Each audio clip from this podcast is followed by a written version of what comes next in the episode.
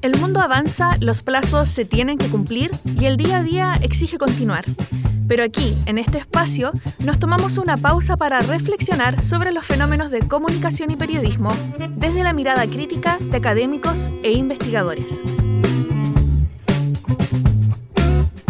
Esto es Pensar la Comunicación, un podcast de la Escuela de Periodismo de la Pontificia Universidad Católica de Valparaíso, conducido por Valentina Miranda y Diego Vidal.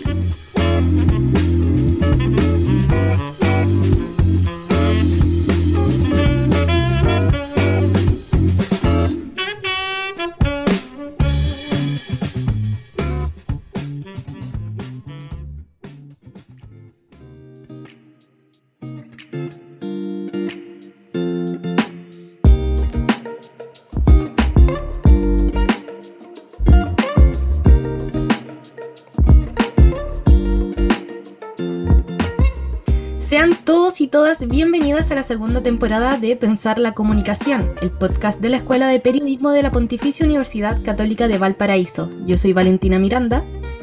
Y yo soy Diego Vidal, somos estudiantes de periodismo y tenemos el agrado de conducir este espacio donde buscamos acercarles a ustedes, quienes nos escuchan, distintas reflexiones sobre la comunicación y el periodismo. Les recordamos que estos capítulos han sido grabados a distancia gracias a las nuevas tecnologías, así que de antemano pedimos su comprensión ante problemas o errores en la grabación. ¿Cómo estáis, Diego?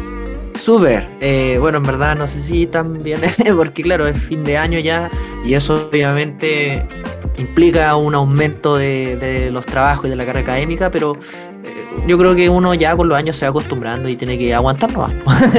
¿Cómo estás tú? Yo bien aquí eh, cerca de egresar, ¿cierto? Me queda terminar poquitos ramos. Uy. Así que ando en lo la mismo. verdad. Pero aún la así, verdad. Diego, eh, hay tiempo para preparar el podcast. Esta semana hicimos algo muy entretenido, ¿cierto? Así es. Claro, nosotros lo, bueno, tiene que ver con el capítulo que vamos a, con- el entrevistado y la tónica del capítulo de esta, de esta ocasión. Lo que hicimos fue preguntarle a distintos compañeros nuestros de la escuela acerca de la televisión, eh, por cable obviamente, no el streaming, no nada de eso, sino que televisión tradicional como la conocemos hoy en día. Y les preguntamos más o menos si es que, claro, son consumidores de este medio y más o menos cuántas horas destinan. em, eh, promedio semanal a todo este tema. De hecho, Valentina, por favor, ¿escuchamos las entrevistas? Ya, pues pasemos a escuchar algunas de las respuestas. Ya, Amparo, eh, primera pregunta, ¿ves televisión? No, no veo tele. Nada de nada. No, no tengo tele en mi casa. O sea que cero, cero horas semanales, nada. Cero horas semanales. Si pasan eventos importantes nacionales, lo veo por YouTube. ¿Este tipo de televisión? Sí, a veces. ¿Y qué programas ves más o menos? ¿Qué te gusta? El discípulo del chef en el televisión. El único que veo en la tele. El único. ¿Y cuántas horas semanales destinas a eso? Dos. Eh, por lo general no veo mucha tele, a lo más veo eh, como media hora de tele nacional, como de las noticias. Veo el Mega. Por otro lado uso harto el, el sistema este de streaming. Eh, no sé, puedo estar cuatro horas en eso, eh, usando Netflix, eh, Paramount, yo sí veo tele, veo los canales nacionales. cuando puedo veo los matinales, aunque no es muy seguido en verdad que pueda darme ese tiempo. Así que generalmente veo el noticiario en la noche, veo a veces los programas que dan antes del noticiario, pero no siempre, no es como que me dedique a verlo. Lo que sí me dedico como a ver como tal son las teleseries nocturnas, casi siempre. ¿Ves televisión? Eh, sí, eh, pero no tanto. Ya, eh, más o menos qué programas? Eh, solo veo noticias y si es que hay algún eh, tipo de programa de entretenimiento que me tinque, dependiendo del invitado o algo así, eh, lo veo. Pero por lo general veo solo noticias. ¿Y más o menos cuántas horas semanales destinas a eso? Eh, mira, no es tanto, pero yo diría que más o menos una hora al día en promedio. Entonces serían como siete horas semanales. Eh, Vicente, primera pregunta, ¿ves televisión? Sí, sí, sí, eh, televisión por cable en el sentido de que algunas veces veo unas películas por ahí cuando estoy aburrido y noticias generalmente, televisión abierta, algunas veces. Y más o menos semanalmente, ¿cuántas horas crees tú que destinas viendo estos programas? No mucho, yo creo que es a la semana dos horas. La verdad es que son respuestas eh, más o menos algo que yo esperaba, ¿cierto? para nuestro grupo etario, a las personas que encontramos en la escuela de periodismo. Pero aún así es muy interesante indagar en eh, lo que es corresponde hoy en día a la televisión en Chile, ¿cierto? Sí, y de hecho, no solamente la televisión, ¿ah? sino que, eh, bueno, al menos lo que nosotros aprendemos en la escuela es que no solamente vemos em, medio televisivo, sino que también vemos eh, estudios acerca de la audiencia, que eso hoy en día es muy importante teniendo en cuenta que nosotros, si nosotros somos productores de contenido, tenemos que obviamente entregarle o el contenido a nuestra audiencia eh, lo posible que sea a su talla, ¿cierto? A su medida. Yo hace poco, me acuerdo, hice una charla en mi ex colegio acerca del periodismo en general y todos los asistentes, claro, después me decían de que les extrañaba bastante de que dedicáramos una parte especial al estudio de audiencia y eso obviamente implica y muestra más o menos la importancia, ¿cierto?, que tiene saber del público en este tema y obviamente es algo que en televisión se estudia bastante, sobre todo porque tenemos eh, un invitado, ¿cierto?, Valentina, que es de lujo, ¿no? Y que es el adecuado para hablar acerca de esto. Sí, de hecho nuestro invitado de hoy eh, es sequísimo en lo que corresponde a estudio de audiencias, tiene un currículum bastante interesante, así que pasemos a la presentación porque hoy va a estar conversando con nosotros Enrique Aimone, a quien hemos tenido el gusto de eh, escuchar sus cátedras en la universidad, ¿cierto?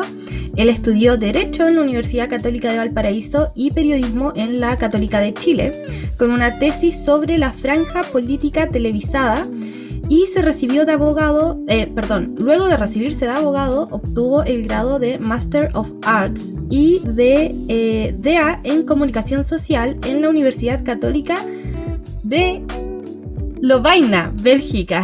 Ahí me, me un poquito el nombre. Especializándose en semiología.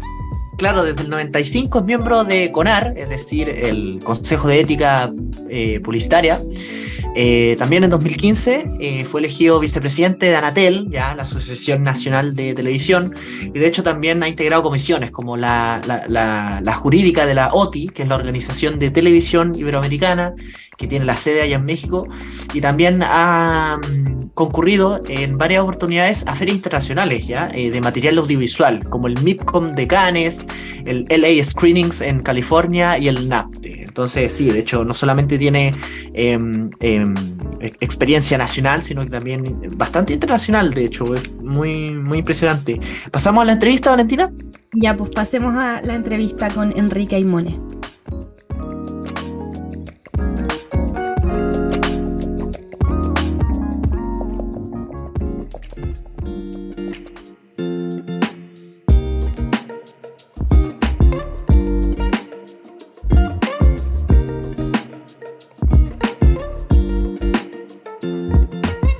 Primero que todo, profesor, ¿cómo se encuentra? ¿Cómo está? ¿Cómo le ha ido hoy?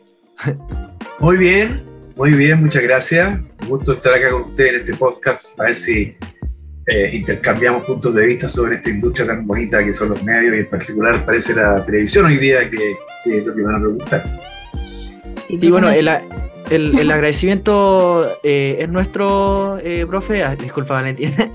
Eh, de hecho, estamos súper igual emocionados de poder conversar acerca de este tema, que claro, él es de la acerca de la industria televisiva y obviamente sabemos de que bajo nuestro juicio no hay un mejor invitado que nos pueda hablar acerca de la televisión, ¿ya? sobre todo teniendo en cuenta el currículum que usted tiene respecto a esta industria. Em, de hecho, yo sé, bueno, personalmente con Valentina hemos tenido clase con, con usted, hemos tenido hartas eh, clases con usted em, alrededor de los años académicos.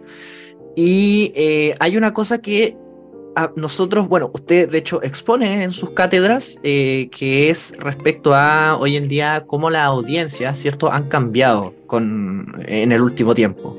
De hecho, el, cambio más notorio que se conversó últimamente, o bueno, que, como alumnos nosotros conversamos, es, el hecho de que, claro, antes, por ejemplo, nuestros padres tenían que eh, ¿cierto? Sentarse a esperar, bueno, los horarios televisivos, bueno, los horarios, disculpen, los ponía la televisión, en donde la familia tenía que sentarse y tenía que esperar a que la televisión emitiera el programa favorito, la televisión era la que ponía los horarios. Y hoy en día ese paradigma se invierte, en donde usted, bueno, para nuestro oyente, ¿cierto? De las clases aquí con el profesor Aimone siempre empezamos a hablar del mi time, del me time, en donde yo al final, ¿cierto? Empiezo a em, fijar mis propios horarios y al final veo, finalmente, gracias a los servicios de streaming, eh, en qué momento quiero ver mi programa favorito. Y no solamente eso, sino que eso también viene a arrojar, ¿cierto? De que hoy en día ya no somos una audiencia pasiva, sino que somos una audiencia activa.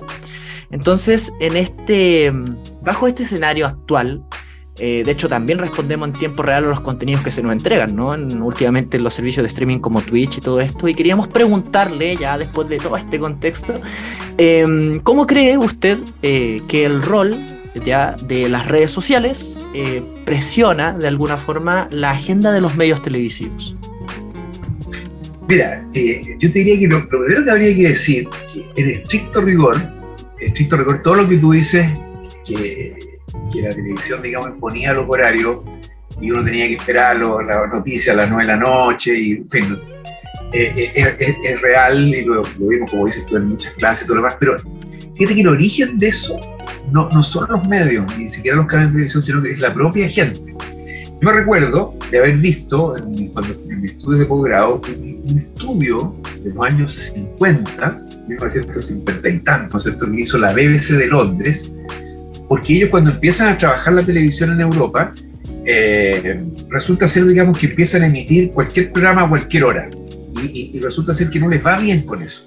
Mm. Eh, incluso es más, la lógica era, voy a poner los, programas más caros donde yo creo que van a funcionar mejor al ojo. Y tampoco lo resultó.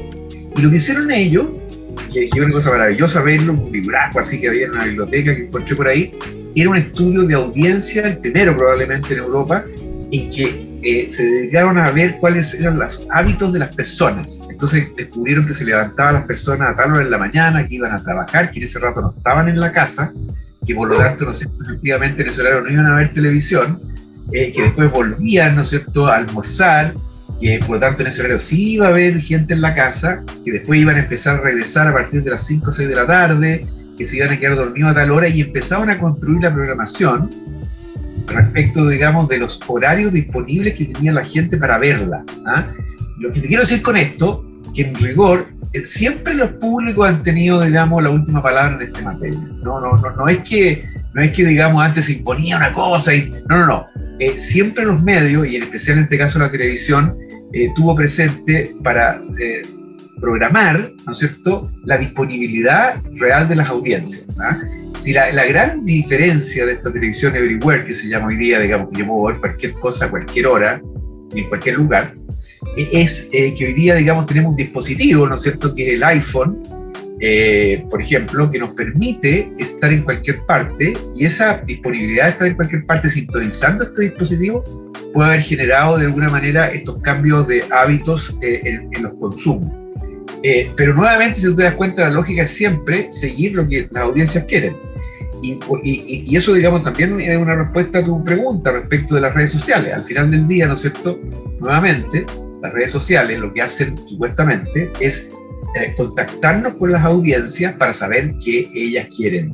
Y probablemente si las audiencias, ¿no es cierto?, a través de las redes sociales piden determinados contenidos, piden determinados horarios, hacen determinadas críticas, ¿no es cierto?, lo que van a hacer los medios nuevamente, como lo han hecho siempre cuando son exitosas, es seguir, ¿no es cierto?, estos consejos, estas posibilidades, ¿no es cierto?, estas pistas que le dan las audiencias para poderlas seguir.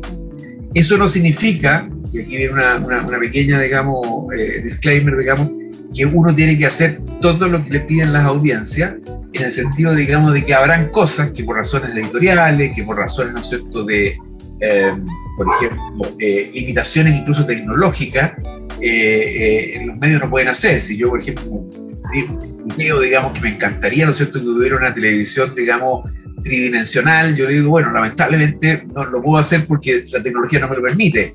O si yo, digamos, me encantaría decir, mira, yo que ojalá, digamos, pudiéramos tener, ¿no es cierto?, tales contenidos en, un idioma que me gustaría aprender, imagínate chilo mandarín, y decía, no, yo no tengo disponibilidad para transmitir ese material porque no, lo he comprado, no lo tengo, no, no, está disponible en el mercado.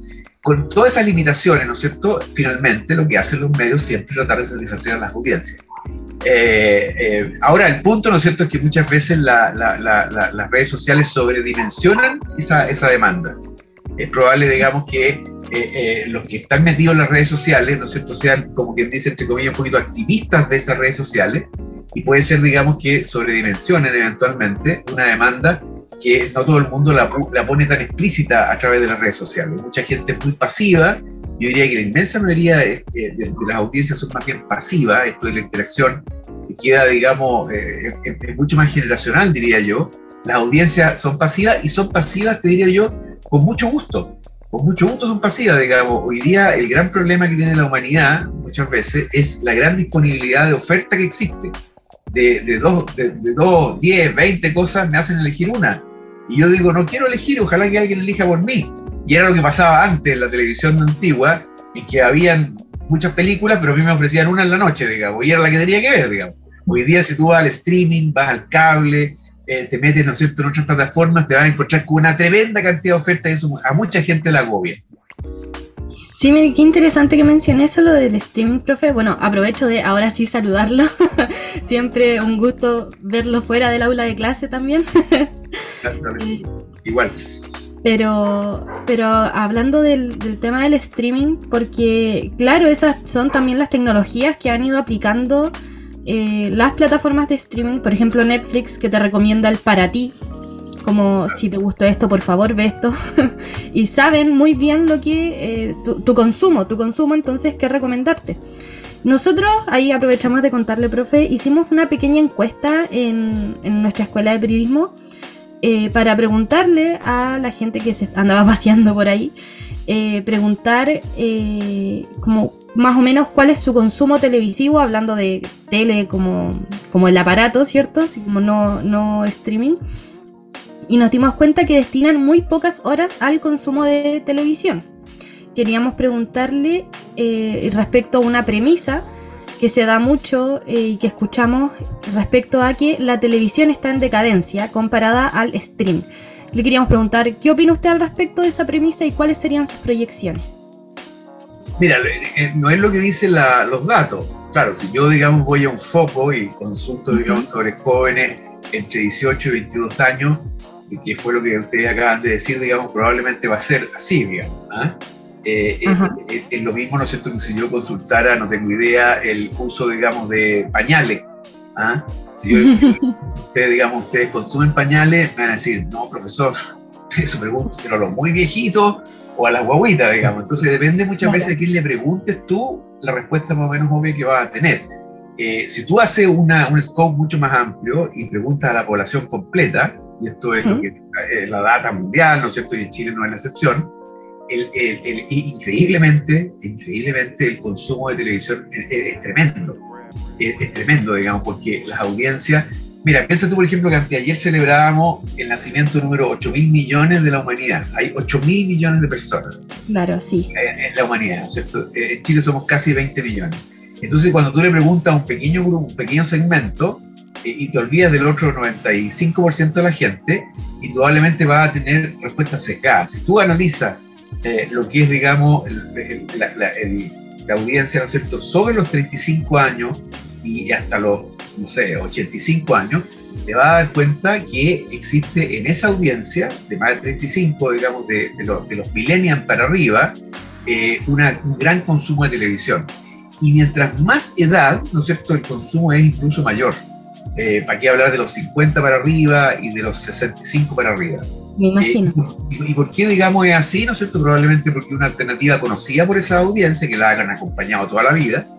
Eh, piensa tú que la televisión en Chile está desde fines de los años 50, o sea, toda la gente que tiene, ¿no es cierto?, 60 años o 50 años para arriba han nacido con la televisión, ¿no es cierto?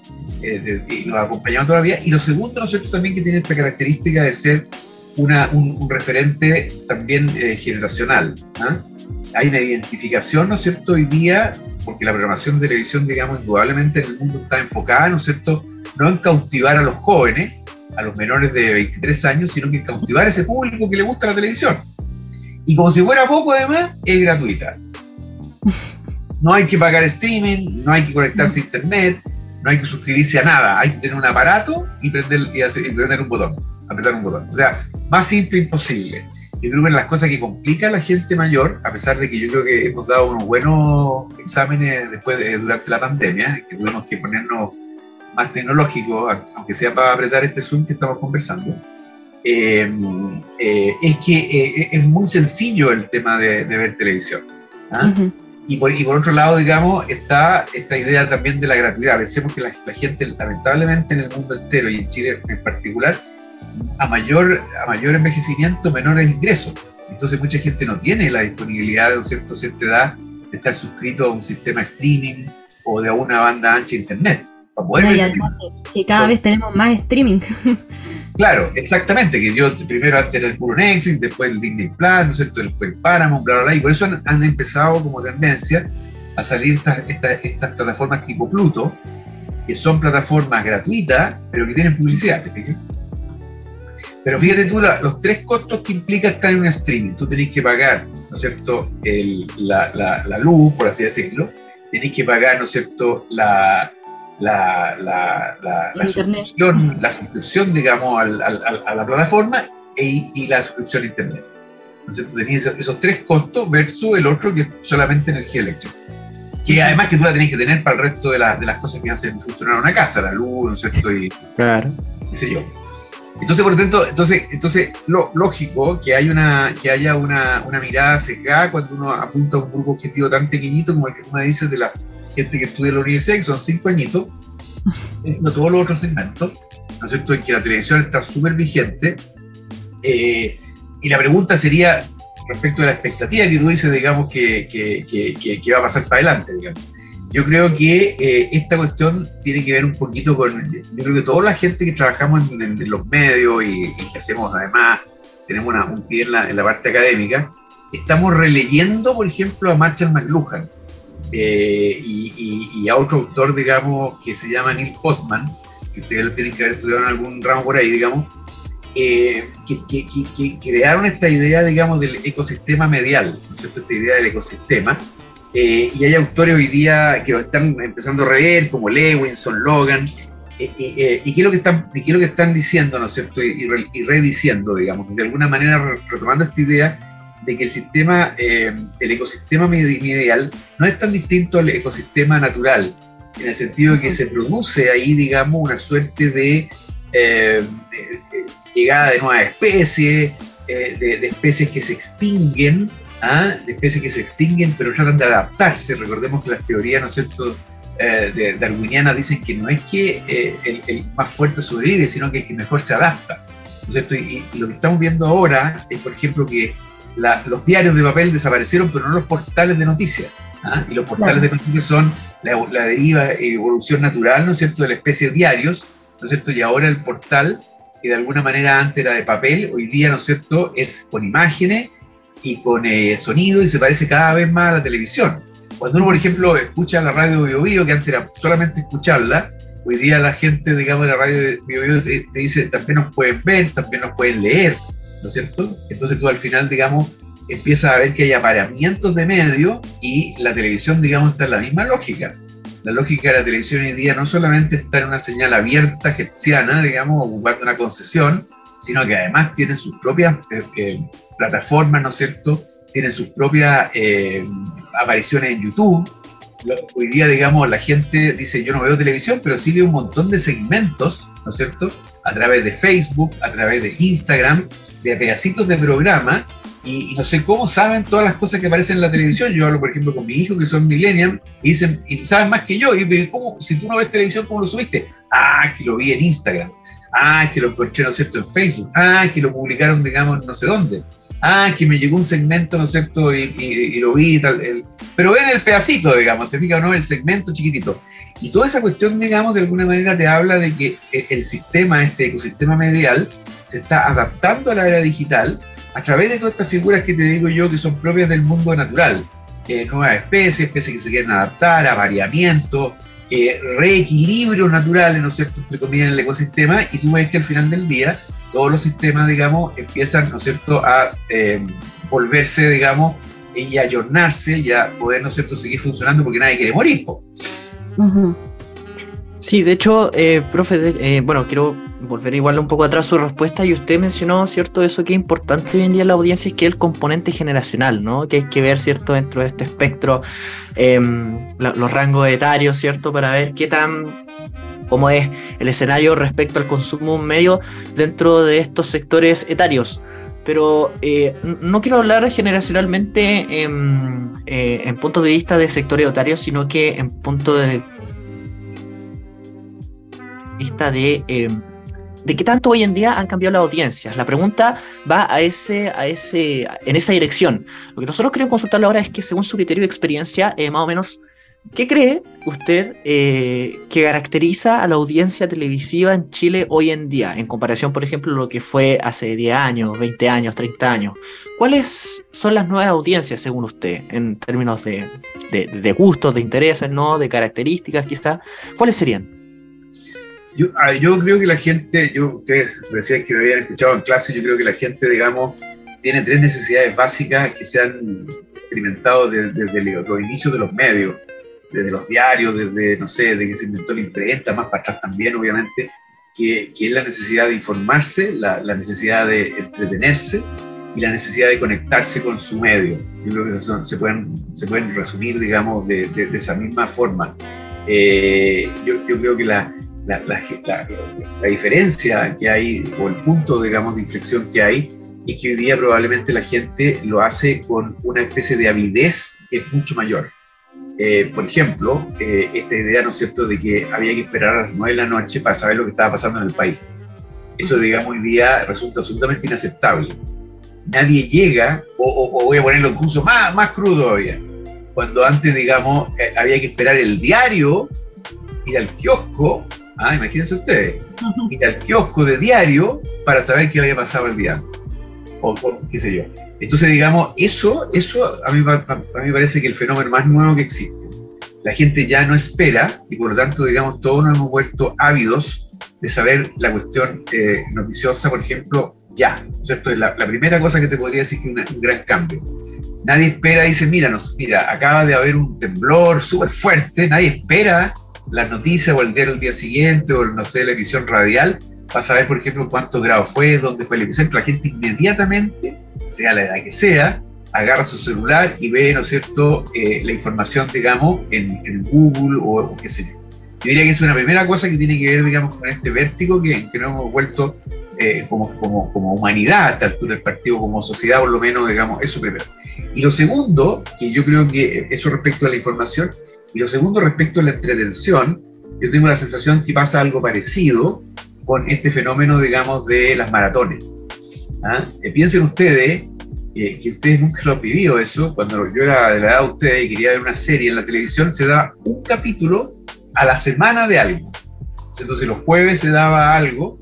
¿ah? No sé, yo me acuerdo de una serie que me encantaba a mí, digamos, era El hombre nuclear, con Steve Austin, que era, siempre por mi generación nos acordamos, un tipo que tiene un accidente, lo reconstituyen y una especie de Superman eh, biónico, el hombre biónico también se conoce.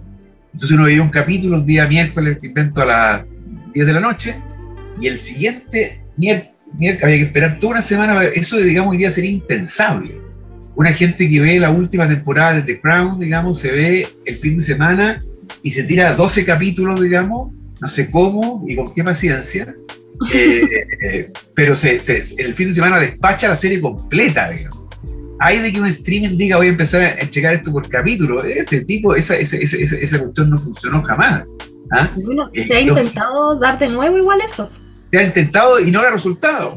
Y además, te digo yo, hay amigos, por ejemplo, hay un, profesor, digamos, que ustedes a lo mejor conocen, digamos, que, que, que ahora está trabajando eh, precisamente analizando los temas en el Consejo de Televisión, que es Luis Brel, que probablemente que mejor sabe todas estas cosas, y Luis Brel me decía que veía, por ejemplo, House of Cards en su celular, ¿no es cierto? Las tiras, yo decía, pero está absolutamente loco, digamos, ver House of Cards en el celular, ¿no es cierto? Con los subtítulos, eh, ya no, no, eso ya es una enfermedad terminal, digamos, ¿ah? porque ya, yo estoy viéndolo así, ¿ah? Entonces, de verdad, yo creo que esa avidez de las noticias y del tema de la entretención, me parece que ha sido la característica nueva de, de, la, de estas audiencias, que todos queremos, digamos, la cosa al tiro, ahora ya, eh, aunque, sea, aunque sea un consumo lineal, ¿ah? eh, pero lo queremos, digamos, eh, inmediato. ¿ah? Eso yo diría que yo, a mí me parece que es lo que más caracteriza a la, a la, audiencia. Y lo otro, lo otro, que yo creo que hay una cuestión ahí que, que me parece que, que, que, es muy importante en, en, lo político, ¿no es cierto? En, por ejemplo, es que la gente, ¿no es cierto?, ya no se compra eh, eh, temas, ¿no es cierto?, que se sienta engañada. Eh, yo, yo, tengo uh -huh. la sensación, tampoco en la cosa comercial. La gente, digamos, ya no tolera, no tolera, y por eso a mí me, me, no me gusta cuando se dice, cuando un candidato, un partido político, una alianza, perdió una elección, dice, bueno, aquí, digamos, la gente fue engañada. Yo personalmente creo que eso ya no existe. Tratar, tratar de tonta a la gente, decirle, mira, la verdad que tú no me entendiste o algo así, digamos, hoy día la gente tiene un sexto sentido para, para, para entender, ¿no es cierto?, lo que, lo que, en términos generales, yo no digo que no, no, no nos puedan engañar, siempre es posible, pero así de grueso, de grueso, eh, yo lo que he aprendido, digamos, durante más de 30 años de, de, de, observar a las audiencias todos los días, porque desde el año 92 que veo yo distintos mecanismos, digamos, uh -huh. de para adelante, es, es, es respetar que las audiencias realmente no se dejan engañar y han aprendido en todos estos años, digamos, en todos estos años a eh, desgranar, el, el, ¿no es cierto?, digamos, la paja de grano, como se dice vulgarmente, ¿no es cierto? Es decir, saber, decir, mira, esta cuestión, digamos, esto, eh, aquí me están tratando de meter el dedo en la boca, esto está, este precio que me están diciendo me que no es verdad, uh, eh, esta, esta oferta de dos por uno mmm, cuidado, ah, cuidado, lo mismo, digamos, te digo esto para el tema comercial, para el tema político, mmm, este candidato, la verdad que no sé cómo lo harán, pero te juro que es cierto, lo mismo en las programaciones, lo mismo uno lo ve, ¿ah? eh, y eso, digamos, eh, eh, es una cosa que la audiencia ha aprendido, porque, mira, piensa tú que la gente todos los días está entre 4 y 6 horas pegada a los medios. ¿Cómo no? Después de toda una vida tú no vas a poder saber, discernir, digamos, algo que es verdadero y algo que te están tratando de engañar o meter el dedo en el ojo, por no decir otra cosa. Claro, ahí tenemos las tres principales características según su perspectiva y que además estamos bastante de acuerdo. Pero, profe, ahora yo quería hacerle otra pregunta, así como saltando otro tema también para ir cerrando porque nos quedan poquitos minutos. Sí. Eh, y quería preguntarle por el estudio de audiencias, a ver si nos podía contar un poco cuáles son las herramientas actuales para estudiar las audiencias y si, sigue, si cree que este, esta herramienta que también la presentó en, en, clase en su momento con nosotros, el People Meter, sigue siendo igual de relevante para estudiar los productos televisivos.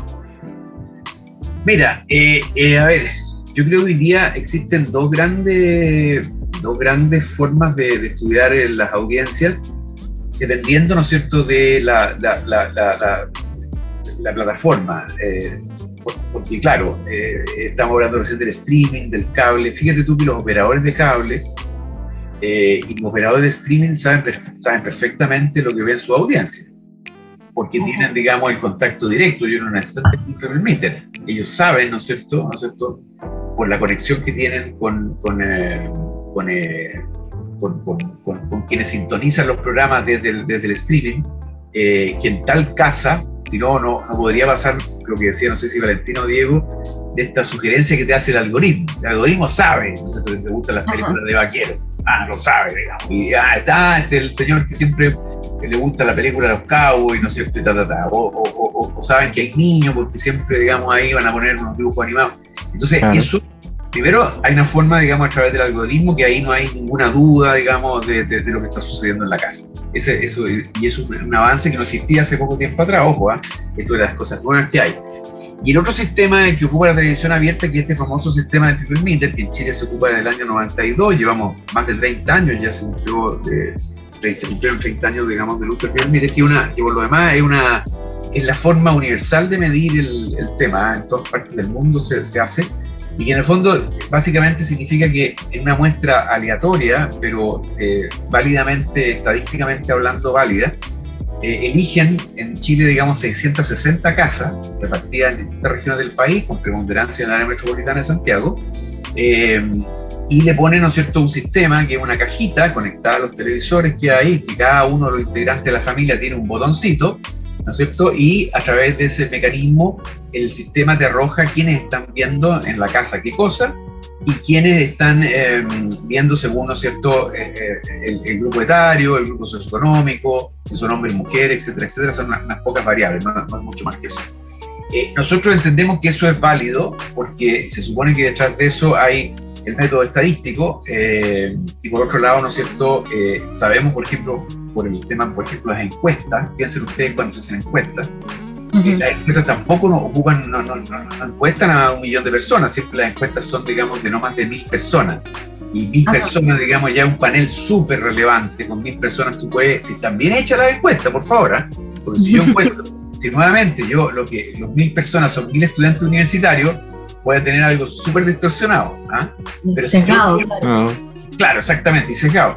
Pero si yo logro, digamos, que esas mil personas representen a la población, ¿no es cierto?, sus segmentos, ¿no es cierto?, lo que yo quiera segmentar, si yo lo hago bien, se supone que es una muestra representativa. Los seres humanos somos, entre comillas, bastante predecibles.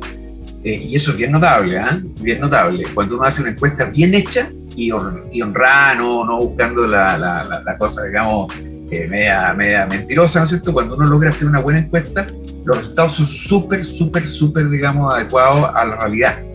Fíjense ustedes. Y, en ese sentido yo creo que el sistema, digamos, de People a nivel mundial relativamente eh, hace ese, bien ese trabajo. Perfecto, profe. Bueno, eh, la verdad es que súper eh, interesante toda la respuesta aquí, toda la conversación que estamos estableciendo.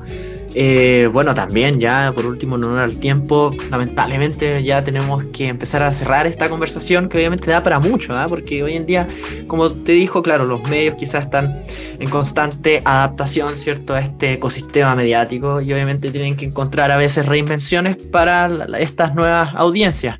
Em, sin embargo, antes de cerrar, no sé si usted tiene unas breves palabras para los jóvenes estudiantes que hoy en día se quieren meter al análisis de audiencias, ¿qué les recomendaría a usted brevemente, así a primeras? Mire, yo les recomendaría, así como me ha, yo he tenido que eh, de alguna manera adaptarme también a, la, a, las nuevas tendencias eh, y salirme de mi zona de confort, ¿no es cierto? Que era el diario de papel, la radio la televisión, digamos que era lo único que tenía como una alternativa, y meterme, ¿no es cierto?, analizar, ¿no es cierto?, las redes sociales, la interacción de Instagram, digamos, y, todas las otras eh, cuestiones, digamos, de este tipo, es de alguna manera que los jóvenes también hagan lo propio, pero al revés. Que si quieren meterse, eh, me llama mucho la atención muchas veces, por ejemplo, que me ha tocado dirigir memoria y siempre la, los trabajos de tesis final, entonces siempre me tocan a mí la gente que trabaja en televisión, entonces le pregunto, muchas veces los estudiantes ni siquiera habían visto el canal donde hicieron la práctica, no sabían ni que existían no sabía que existía el Red Valparaíso de TVN. Nunca lo había visto, profesor. bueno, a mí esas cuestiones me parecen, me parecen bien, bien. Está hablando de estudiantes de periodismo, no, no, no, no es alguien, digamos, del planeta Marte. Entonces, por lo tanto, yo les diría a los jóvenes que, que, se den una, una, mirada. A mí también me cuesta bailar reggaetón, también me cuesta la música urbana, pero no por eso no dejo de, de, interesarme en eso y de, y de repente, digamos, alguna ahí farruco, digamos, me gusta y todo lo demás. a pesar de que está totalmente fuera de, mis, de, mi, de, mi, de, mi, de mi cálculo etario, digamos, pero yo también los invitaría, digamos, que a su vez también vean los prisioneros, te fijas tú, ¿no? Que era más bien de mi época. Porque de alguna manera se van enriqueciendo la, la, la, la experiencia y, y, probablemente los medios nuevos se puedan ir, ir, también, digamos, abasteciendo de lo mejor de la tradición de los anteriores y los anteriores, digamos, también se pueden ir beneficiando, digamos, de las tremendas ventajas, o hay que decirlo, que tienen los actuales medios. Yo diría, digamos, que una de las principales ventajas que tienen los actuales medios es el alcance que tienen a nivel global, ¿no es cierto?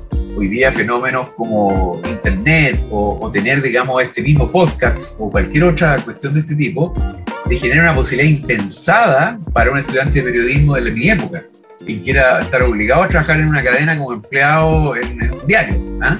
Hoy día, digamos, la posibilidad, digamos, de, que si el producto es exitoso sea visto por una audiencia de millones de millones de personas potenciales, eh, usted me dirá, no, que eso no pasa nunca, ¿no es cierto? Y son muy poquitos, eh, pero, pero, pero está en la potencia. ¿ah? Y el que logra, digamos, hacer eso, o, al revés, eh, tampoco se podía en otra, en, otra, en otra época, digamos, entrar a un super nicho. ¿cierto? Que es otra cosa que también uno puede explorar. ¿Sabes qué más? Yo no importa mucho la grande audiencia, yo voy a irme a un nicho de 2.000 personas, pero esas 2.000 personas, digamos, son filetes para, para, lo que yo quiero, para mi proyecto comunicacional, etcétera, etcétera, etcétera, y yo voy a trabajar para ese público. Ya sea el gran público de millones de personas o el pequeño público, eran cosas que antes no, uno no podía pensar. Uno no podía pensar en el micro, en el micro, en el micro medio ni en el medio global. Estaban estos medios estandarizados que eran unas camisas de fuerza. Hoy día, digamos, todo eso ya no corre y hoy día, digamos, la posibilidad de jugar en una banda para arriba o para abajo es mucho más generosa y, y por cierto, digamos que eh, es absolutamente posible. Ya, pues, profe, mucho, o sea, volvemos a repetir nuestro agradecimiento eh, por su tiempo, por eh, conversar con nosotros, de verdad estamos súper contentos y quedamos eh, súper curiosos por saber lo que se viene en los próximos años eh, para la televisión en Chile. Los dejamos a todos y todas invitados para estar atentos a las redes sociales de la Escuela de Periodismo, donde estaremos anunciando las próximas actualizaciones del podcast. Chao. Saludos. Chao, muchas gracias. Saludos a todos.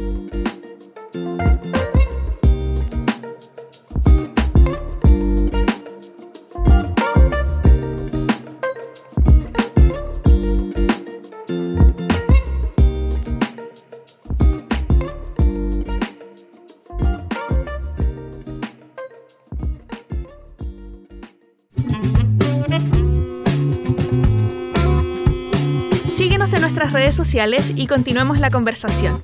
Conéctate con Valentina Miranda y Diego Vidal en un próximo episodio de Pensar la Comunicación, un podcast de la Escuela de Periodismo de la Pontificia Universidad Católica de Valparaíso.